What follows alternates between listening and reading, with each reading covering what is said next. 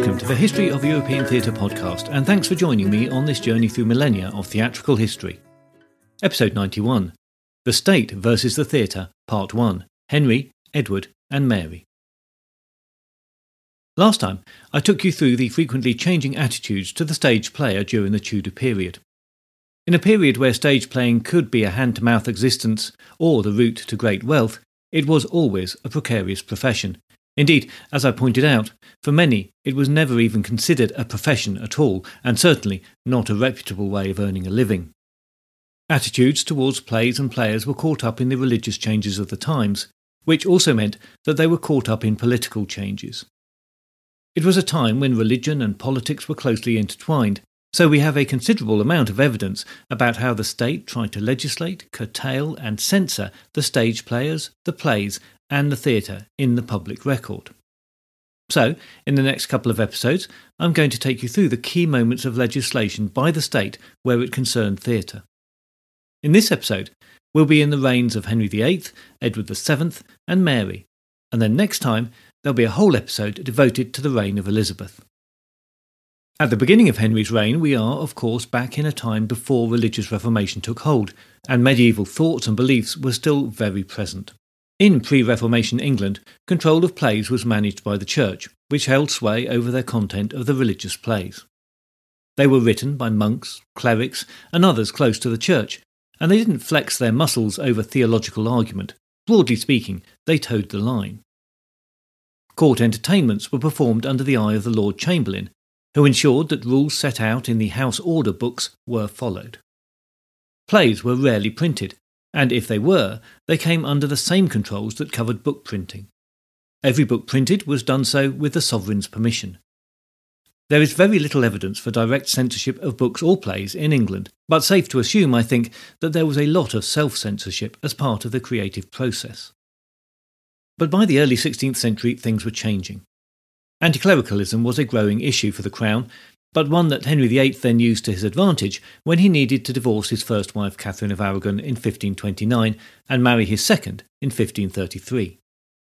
Henry was also concerned with asserting his supremacy over the Pope and gaining access to the wealth that flowed from English lands direct to Rome. As I've mentioned before, the complexities of his true motivations and the sincerity of his religious beliefs is still debated and not for me to add to here, but the effect from a theatrical point of view was that plays became politicised because religion and politics became intertwined. The cycle play, the morality play, and even the saints play could now become a voice for the advancement of the new religion, which Henry would maintain was only a resetting of the old religion in a correct direction. Or equally, they could be used in defence of the old religion. Plays could become overtly polemical in a way that had not been seen since Roman times, where they were used to praise or criticise the movers and shakers of Roman society. Henry had a lot on his mind, and regulation of the theatre doesn't appear to have been particularly high on his list. Up to his death in 1574, regulation of the theatre seems to have been something done more or less at a local level rather than from the centre, and this led to some very contradictory behaviours across the country. There's evidence of suppression of the theatre in Chester and Salisbury, Ipswich, York, and London, and a handful of other places. But then the art gets support from the aristocracy generally, and the Lord Chancellor and the Archbishop of Canterbury in particular. Gradually, there was an awakening in central government to the effect the theatre was having. Fairly late in the day, the king and his Privy Council woke up to the fact that having allowed religion and politics to mix in plays, with the aim of using them to advance their aims, they had opened a dangerous box of tricks that was no longer in their control, if indeed it ever had been. Theatre, they realised, could be used to voice anti government positions and, by extension, stoke rebellion in the country. I shouldn't overemphasise the role of theatre here. The strongest messages on religious matters still came from the pulpit, this being the age where missing a church service was unthinkable for most of the population, and the Mass was still a mysterious but familiar thing. Changing the content of a cycle play would have been as unthinkable to many as changing the content of the Mass or the priest's vestments. But that was exactly what Henry was doing in the later years of his reign. With the progression of the Reformation, what had been arguments between the king, the pope, and their statesmen and ambassadors became changes that directly affected the daily lives of ordinary people, and that was a much harder sell. Saints worshipped for centuries were suddenly demoted, feast days and their associated celebrations removed, monks turned out and their monasteries destroyed. The Mass pronounced in English, not Latin, a move that was by no means universally welcomed. Now, the king and the council needed to control what was expressed as religious opinion among the population, to push through the changes that they were making. It's only in this way that theatre was curtailed. Any command in respect of the theatre that came from the centre was only concerned with the nature of the message being promoted and for potential for a breach of the king's peace that an emotive performance might cause. There doesn't appear to have been any censorship of any other aspect of plays or the theatre. Real changes started early in the 1530s. In 1531, the guild that was running the Corpus Christi plays in Ipswich declared their plays should be laid aside forever. It's not clear if this decision was directly because of the influence of the Reformation or because of the removal of Cardinal Wolsey as Chancellor. He had a college in Ipswich that was suppressed the year before. But the following year, the Guild in Chester instigated changes that removed all references to the papal control of their plays. In the announcement of that year's plays, the crossings out for such references can be seen. In 1535, the secretary to the Lord Chancellor wrote a memorandum to the King that suggested that the traditional plays could be used to educate the illiterate masses in the religious reforms. He points out that these plays had been used by the Pope for generations to indoctrinate the population. So, why should the same tool not be turned to the promotion of the new ideas? This is the first evidence that we have of the state realizing that controlling theatre could be useful. Just a year later, John Bale was writing plays that attacked the Pope, monks, the purchasing of remission of sins, and Catholic dogma in general. Bale, a former Carmelite friar, took up the Reformation with zeal, having renounced his vows, married, and become a parish priest. He was almost certainly recruited by Thomas Cromwell, the King's Chancellor, to spread the message of the Reformation, and he may have directly commissioned Bale's plays King John, Three Laws God Promises, and The Temptations of Our Lord, all produced before 1540, which were in this strong anti papal, anti Catholic vein. Bale also organised a travelling troupe to perform the plays and took major roles in them himself. The following year saw the first prosecution of players and promoters of theatre, suggesting that the state was attempting to get a firmer grip on what was to be allowed for public entertainment and education. In Salisbury, three ex priests who had turned their hands to playing were executed, and in London there was at least one example of the keeper of a hall being prosecuted for allowing an interlude to be openly played. Although we lack a lot of documentary evidence about specific events, it's safe to assume that there were other prosecutions too. The situation over the freedoms of what could be presented on stage was concerning enough for the bishop's convocation in February 1542 to petition the king for action. The bishop's concerns were addressed as part of the Act for the Advancement of True Religion, which was passed in 1543, less than a year after the convocation. The Act itself marked a change in the direction of the Reformation.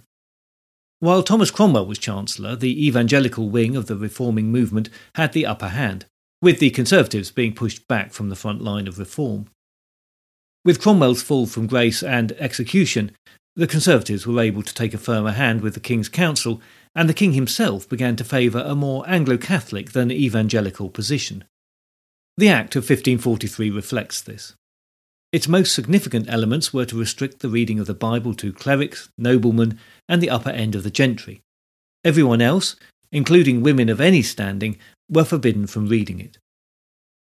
But it was a very wide ranging act that claimed the true aims of the Reformation had been subverted. It said, Malicious minds intending to subvert the true exposition of Scripture have taken upon them by printed ballads, rhymes, etc., subtly and craftily to instruct His Highness's people, and specifically the youth of his realm, untruly. For reformation whereof His Majesty considereth it most requisite to purge his realm of all such books, ballads, rhymes, and songs as be pestiferous and noisome.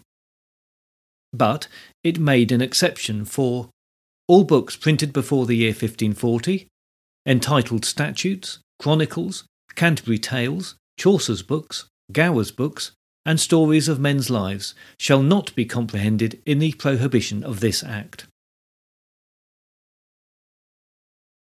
In respect of plays specifically, the Act permitted moral plays to be performed as long as they promoted virtue, condemned vice, and did not contradict the interpretation of the Scriptures as set out by the King. If the king hoped that the Act for the Advancement of True Religion would bring clarity and therefore compliance in his lands, then he was to be disappointed. Passing a law is one thing, enforcing it is another, and we have a lot of details about one example in particular of how difficult enforcement could be, and it involved some of the king's closest advisers. On the 16th of January 1545, the Fellows of Christ's College, part of Cambridge University, decided that they would stage a performance of Pammachius by Thomas Kirchmeyer as part of their Shrove Tuesday celebrations marking the beginning of Lent. This play was written in Latin in 1538 and was probably presented at Cambridge in a translation by John Bale. Coming from a German Protestant pastor, it is violently anti Catholic. It denounces the Pope as the Antichrist, an extreme position that Henry never endorsed, merely regarding the Pope as the Bishop of Rome with no more power than any other bishop, and it criticised several aspects of religion recently endorsed by the True Religion Act, such as the value of fasting during Lent and celebrating the Mass. Cambridge was something of a hotbed for reform at the time, so it's easy to understand why the Fellows liked the look of this play. The Chancellor of the University was Stephen Gardiner, Privy Councillor and Bishop of Westminster, and a significant force in the promotion of the recent Act, and the pulling back of some of the reforms of recent years. Had he been a resident chancellor at the university, he might have stamped out the production before it was staged. But he was a London resident and heavily involved with the life of Henry's court, so the play went ahead unchecked. In fact, this was exactly the time when Gardiner was engaged with the Catholic powers in Europe to try to find some common ground over religion and to build some much needed alliances. The affair over the play came at a very tricky time for him. Gardiner only came to learn of the performance when the events were reported to him by one Cuthbert Scott, a junior fellow at the college, a few days later. Scott was outraged, and his complaint was supported when a concerned resident of Cambridge also reported the play to Gardiner. The bishop must have had some sense of conflict between his role as Chancellor of the University and as a Privy Councillor who had to support the contents of the recently passed Act of Parliament. We have the story so well documented because Gardiner exchanges a series of letters about the matter with the Vice Chancellor of the University, Matthew Parker, and these are preserved in the public record. Gardiner attempts to keep things low key at first, perhaps hoping that his informants had been exaggerating. He wrote to Parker on the 27th of March with a very gentle inquiry. Master Vice Chancellor, he began, I have been informed that the youth in Christ's College contrary to the mind of the master and the president, has of late played a tragedy called Pammachius, a part of which tragedy is so pestiferous as were intolerable. I will give no credit to this information, but as I shall hear from you, wherein I pray you and I may shortly know by you the truth.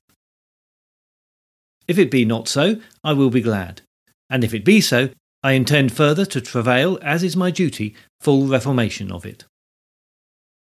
The Vice Chancellor replied a few days later, saying that he had indeed investigated further and confirmed that the play did contain slanderous and suspicious sentences, but that the Fellows had wisely agreed to omit all such matter whereby offence might justly have risen. But it seems that Gardiner was unconvinced by these assurances and dispatched a cleric on his staff to Cambridge to oversee a much more thorough investigation.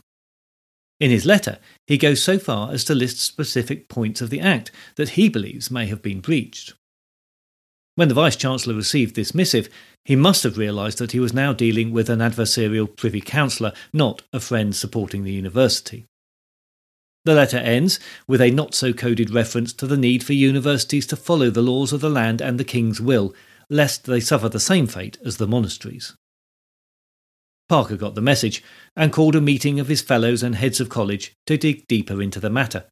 But the meeting went nowhere, as so many of the required attendees, and I quote, whether on purpose or of chance were absent. Only two complaints could be found from those who did turn up, and one of those was Cuthbert Scott, who had made the original complaint. Undeterred, Parker then sought out the actors who had performed in the play and acquired sworn depositions from them, which admitted to the play being all throughout poison. Parker sent the depositions to Gardiner with the prompt book for the play that he had also acquired. Gardiner appears to have been convinced of the wrongdoing at this point. In his reply, saying that the prompt book confirmed an abundant proof of lewdness, and in the same letter, wondering how it is that nobody in authority at the university didn't come to take action against those concerned with the production.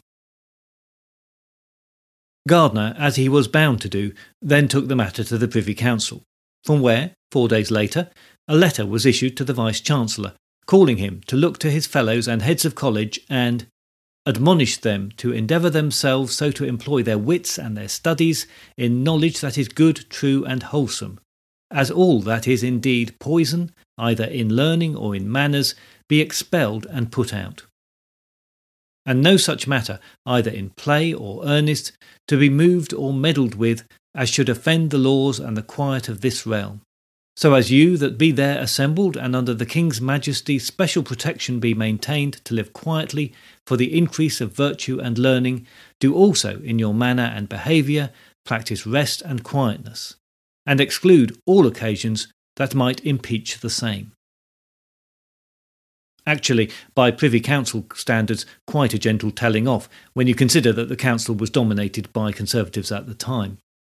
It's thought that the council took the view that the play had not led to any serious unrest at the university or in the town, and that it was best to move on as swiftly as possible. It's assumed that Gardiner fought the university's corner in council and successfully deflected any attempts for more serious censure. But he then closed off the matter with one further letter to Parker. He said, The event itself shows that all proper defence has died amongst you. Your own men divide your own affairs in your own precincts. And he continues in a similarly severe tone for several pages. The letter was written in Latin, and that would have left Parker in no doubt that this was an official communication from the court and that he had better watch himself in future. In London, there are indications that this was a time that there was a proliferation of playing and that new laws were being tested. A declaration by the alderman of the Guildhall there in 1545 banned performances of all contentious plays and interludes. Presumably, the ban was issued as a reaction to an increasing number of productions that were considered of dubious content. Two years before this, a similar decree had been issued banning posters advertising unauthorised plays and tightening the rules around what would be authorised. A further decree was issued two years later with almost identical wording, suggesting that the original order was being worked around or ignored. It seems that it wasn't only the fellows at Cambridge University who were willing to test the limits of what was permitted. Surprisingly, both orders specifically mention banning of all plays on Sunday. It would have been reasonable to assume that there were no performances on Sundays when all the population should have been in church. But it was the only day of the week that was a holiday for most workers, tradesmen, apprentices, and labourers and the commercial players would have been keen to perform on a day that would gather the biggest audience. It was a tussle that was to continue for the ensuing century. The king liked the look of the way London was trying to control the theatre, and in March 1547 he appointed a Master of Games, Revels and Masks, with the aim of bringing state control to all theatrical activity in England.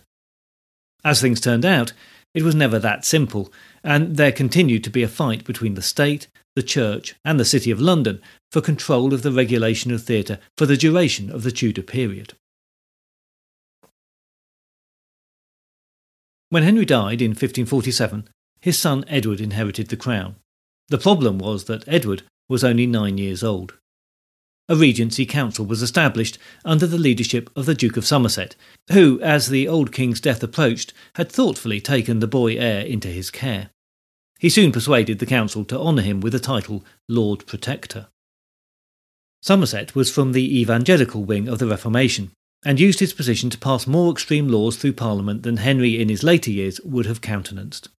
As a result, a stream of evangelicals who had fled the country returned. Henry's Act for the Advancement of the True Religion was repealed, many saints' days were deleted from the calendar, and this is the point at which the Corpus Christi feast day, the day around which the old cycle play celebrations were focused, was abolished. In 1549, the use of the Liturgy of the Mass in English became mandatory. The theatre got caught up in these reforms, but changes here were very much part of the wider religious changes, rather than being a reaction to specifically theatrical concerns. The Charities Act dissolved the charitable guilds. Without their guidance and care, and indeed their charitable need, the centuries old tradition of the cycle plays was forced to come to an end, although not without some unrest as a direct result. The Act for the Uniformity of Service and Administration of the Sacraments was passed through Parliament in 1549. It sought to enforce the use of the English Bible and the Book of Common Prayer. It included a reference to the expected behaviour of stage players and other entertainments.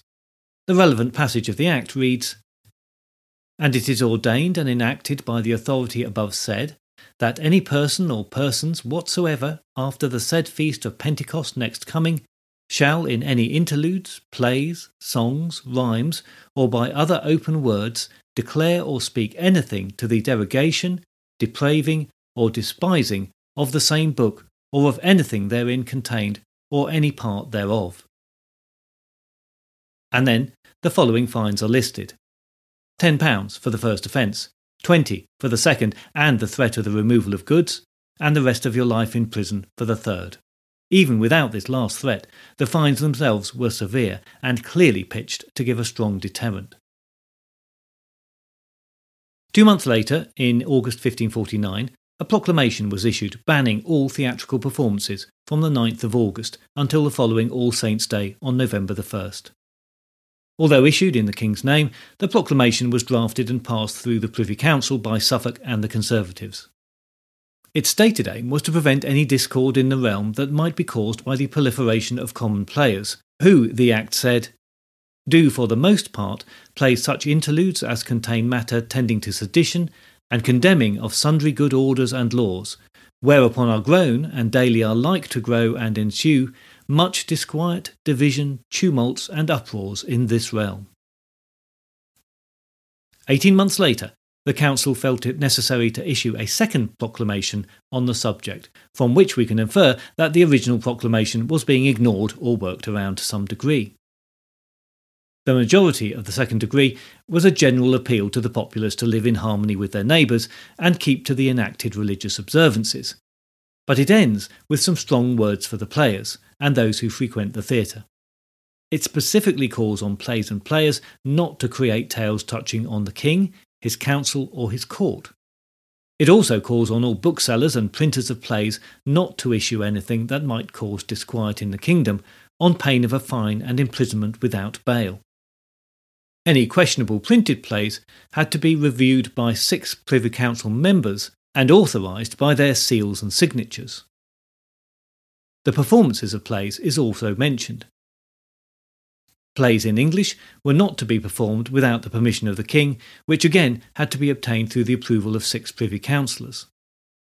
This is the start of preemptive censorship in the English theatre, something that would continue in various more or less severe forms until 1968. But back in 1551, the Privy Council hadn't done with players yet. In June that year, the Privy Council wrote to the Marquis of Dorset, instructing him that the players he maintained were licensed only to perform in his home and were not, from then on, permitted to travel through the country. Having introduced the censorship of plays both on stage and in printed form, a practical solution to enforce the rules had to be devised. Realistically, the Privy Council and the King didn't have time or the inclination to be reading plays themselves, with the inevitable back and forth over proposed cuts and the like. Through 1552, the Council mulled over the issues of who was best placed and trustworthy enough to take on this role. They sought advice and received some from the leading Protestant thinkers, whose best suggestion was that a committee of some sort was required and it would have to be made up of men with an outstanding knowledge of this type of literature and the teaching of the English Church. but the matter remained unresolved as the king became ill in February 1553 and everybody's focus turned to the succession. Although the king lingered until June that year, he was seriously ill for months, and then, with his death, everything changed. The legitimate heir was Edward's half sister Mary, Henry's daughter by Catherine of Aragon.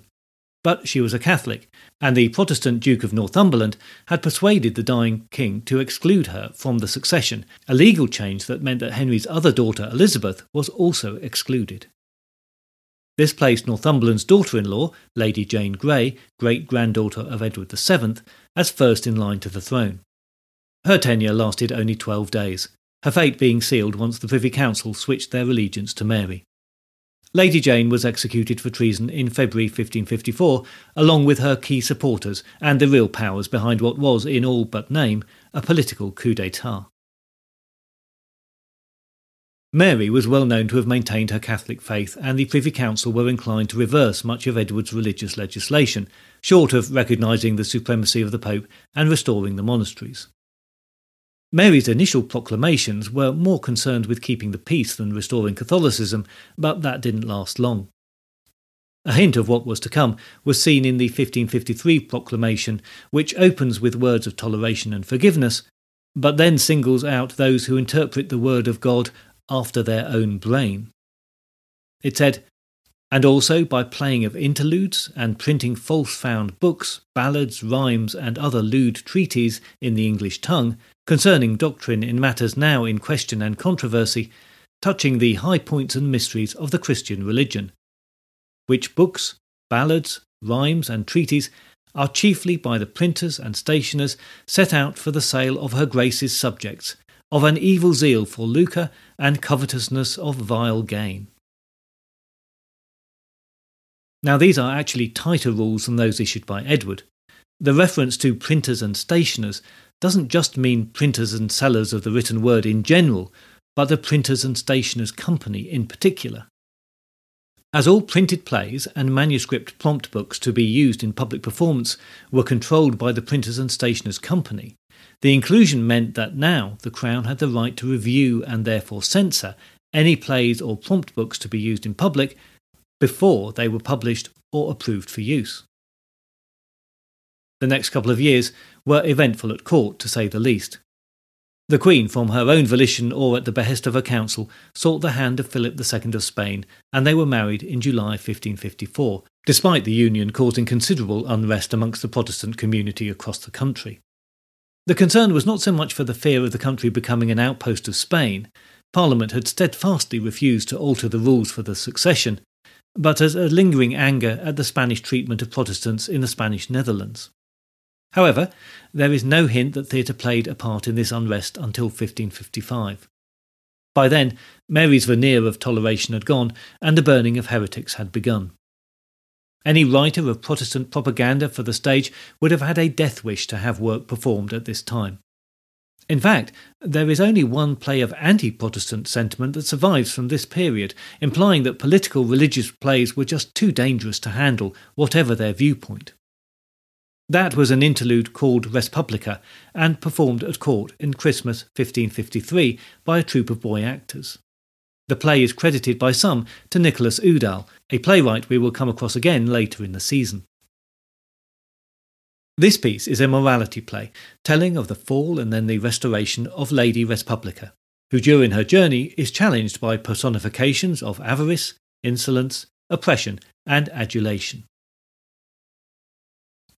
In 1555 to the end of Mary's reign in 1558, players and playwrights were likely to get caught up in the general religious repression if they stepped out of line publicly. In 1555, there is a letter from the Privy Council ordering Lord Rich, the Lord Lieutenant of Essex, to ban a play scheduled to be performed just before Lent. The letter said, His Lordship is willed to stay the same, and to examine who should be the players, what effect the play is, what such other circumstances as he thinks meet, and to signify the same hither. A week later, the council sent Lord Rich another letter thanking him for putting a stop to the playing. Although it notes that Lord Rich found the players to be honest householders and quiet persons, and that he had released them from any charge, they emphasise his duty to have a special look out for similar activities in the future. In May 1556, there was a general order issued against players and pipers strolling through the kingdom, dissembling seditions and heresies. And again, it seems fair to assume this order was issued because there was a perceived problem with players doing exactly that. We know for sure that it was breached in 1557 when the Privy Council were made aware of a troupe in the service of Sir Francis Leake. They had been touring a play in Yorkshire that was reported to be seditious, probably relating to the matter of Mary's marriage to Philip. The Council sent a letter of the utmost urgency to the Lord President of the North, requiring the arrest of the players. There was a similar message sent out about other troupes in London, Kent, and Essex, so despite the evidence of the official proclamations, it seems likely that locally and quietly religious political theatre was still present, and the government was very concerned about the potential for theatre to stir up the people. In 1558, Mary thought she was pregnant, but no baby arrived, and by May she was weak and ill, probably suffering from ovarian cysts or cancer. Accepting that she would never produce an heir, she recognised her half sister Elizabeth.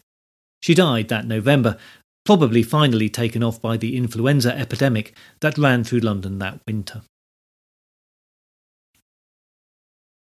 Because of the glories of the Elizabethan stage, it's easy to forget about the influence of the theatre in the preceding decades. But as I hope I've shown here, the state was periodically very concerned with the activities of players and the influence that they might have over a population that was still largely illiterate, but were well versed in interpreting messages and ideas conveyed from the stage.